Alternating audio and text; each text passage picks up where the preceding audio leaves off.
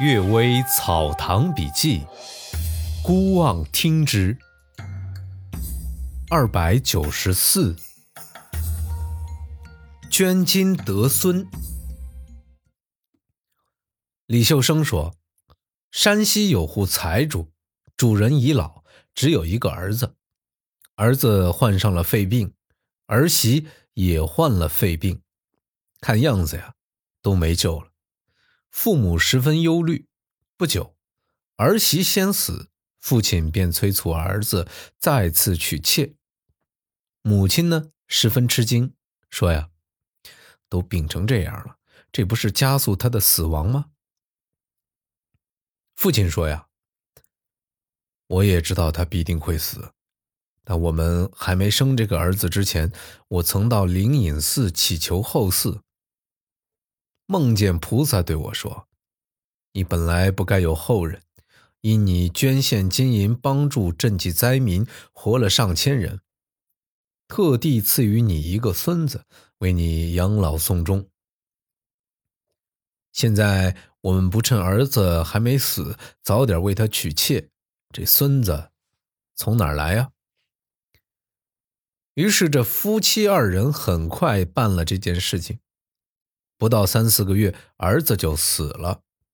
后来这个妾啊，生下一个遗腹子，果然使他家的血脉得以延续下去。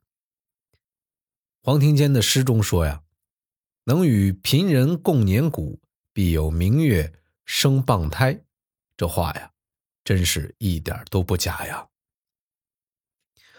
第二个故事，爱孝子。保底人王四和是我的姻亲，他曾将一篇记述爱孝子事迹的文章给我看。这文章写道啊，爱子成是宁河爱林村人，他的父亲叫爱文仲，以做木工为生，偶尔与人争斗，把对方击倒在地，误以为已经打死了，因害怕而逃走。即使他妻子也不知道他逃往什么地方了，只仿佛听人传说呀，他逃出了山海关。当时啊，他妻子正怀着孕，两个月之后生下一个儿子，就是子成。艾文仲不知道自己有儿子，子成呢，从小靠母亲抚养长大，也不知道自己还有个父亲。等子成稍微懂事儿啊。便问自己的父亲在哪儿，母亲哭着把真相告诉了他。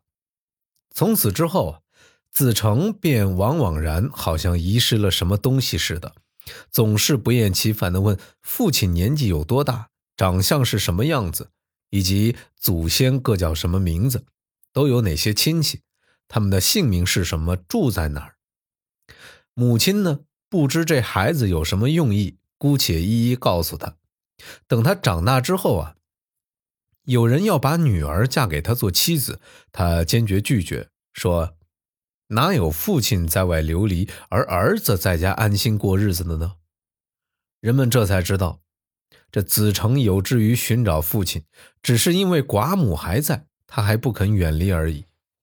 但是艾文仲久无音信，而且子成出生之后，从没有离开过所在的乡村。天地茫茫，他到哪儿去寻找呢？所以啊，人们并不相信子成真能去寻父。子成自己也从未提起过这件事情，只是辛劳耕作以赡养母亲。又过了二十年，母亲因病去世，料理完丧葬之后啊，他便打点行装，准备干粮，出发前往辽东。有人劝阻他，说他父亲不知是否还活着。子成泪流满面的说道：“如果能相遇，我父亲还活着，我就和他一起回来；要是已经死了，我就将他的遗骨背回。如果不相遇啊，我宁愿老死在道路当中，绝不活着回来。”乡亲们挥泪送他上了路。子成出了山海关之后啊，考虑父亲是拒罪逃命，一定会隐蔽行踪。躲在某个偏僻的地方，于是啊，凡是深山穷谷、险阻幽隐的地方，无不一一搜寻。久而久之，路费用完了，他只得靠乞讨糊口。就这样过了二十年，他始终没有后悔的念头。一天呢，他在马家城山中啊，遇到一位老翁。老翁看到他又穷又饿的样子，十分同情，与他说话。当老翁得知他是为了寻父而落到这般田地，感动的流下了眼泪，于是把他带回家，用酒饭招待。不久啊，有个木匠拿着工具进来，说起年纪呢，正与父亲的岁数相同。子成不由得心里一动，接着他仔细打量这个人的相貌。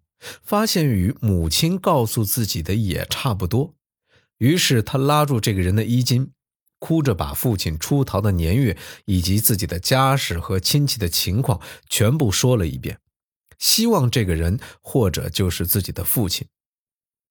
只见这个人既吃惊又悲伤，似乎想相认，但又怀疑自己在家时并没有儿子。子成啊，把这件事情的来龙去脉陈述了一遍。这人才放声痛哭，和子成抱在一起。原来啊，艾文仲辗转逃避到这个地方之后，已经过了四十多年，而且啊，改换了姓名，叫王有义，所以这子成一直追不到他的踪迹，到这时才偶然相遇。老翁为子成的孝心所感动，为他们筹划回家。但文仲流落了这么久，欠了别人许多钱，无法脱身。子成于是又匆忙赶回老家，抵押了房子和田地，又向亲戚朋友借债，凑足了百两银子再去。最后啊，终于接回了父亲。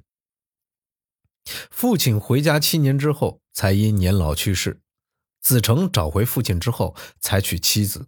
现在啊，已经有了四个儿子，都勤俭持家。从前，文安人王元寻亲远至万里之外，他的子孙们至今家族兴旺。子成的事儿与之类似，上天大约也将使他家繁荣昌盛吧。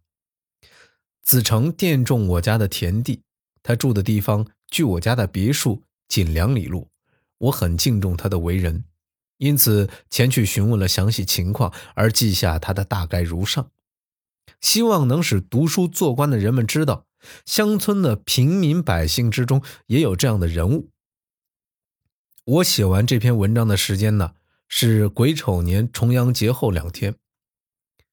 子成寻找父亲多年，而在无意之中相遇，这与宋代朱寿昌寻母的经历相同，都好像是有神的力量在帮助，并不是人的力量能够做到的。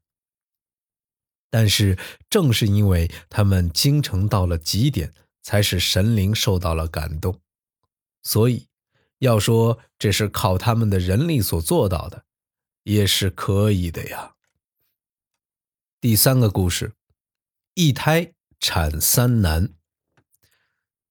引用古书上的话做论据，应该以经典为主，其他各家杂说只能供参考斟酌而已。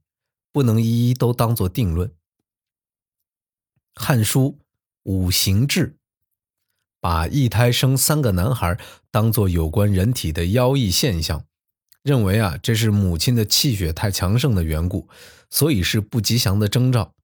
然而周代的八个贤能之士是四对双胞胎，圣人们也不认为是妖异，这又是为什么呢？天地的气息。交通感应孕育出万物，并不是地单独能生出万物。男女的精血融汇育成胎儿，并不是女子单独生出孩子。如果三个男孩是这个女子为与丈夫性交而生下的，那么说是人妖是可以的。既然他们是有父亲的孩子，则他们的父亲的气血。显然也很强盛，怎么只能认为这是阴盛阳衰的现象呢？照此类推啊，特大的稻穗可单独装满一辆车子，分别生长在两垄地上的稻禾结穗却连成一体等等，像这些鉴于相传是孔子做的书序中的情况，也要说是地气太盛吗？大体说来啊，洪范中关于五行的说法都属于穿作附会，而这一条尤其说不通。我们不能因为它是由汉初福盛传下来的，就把实属于传的东西当作是经。我们大清朝的典章制度，凡是一胎生三个男孩的。官府都给予赏赐，这个制度一举扫清了一些不通达的学究们迂腐浅陋的说法，真可谓是千古定论。我编纂《续文献通考》时，在详议考这一部分中，改变了马端林编《文献通考》的体例，取消了这个类别，这是为了遵循朝廷的制度。癸丑年七月啊，我这本书刚刚写完。碰上礼部官员以报请赏赐一胎生三男的奏稿让我签署，我偶尔与他们谈起这个问题，并附记在这本书的末尾。感谢各位收听今天的《阅微草堂笔记》，祝各位早安、午安和晚安。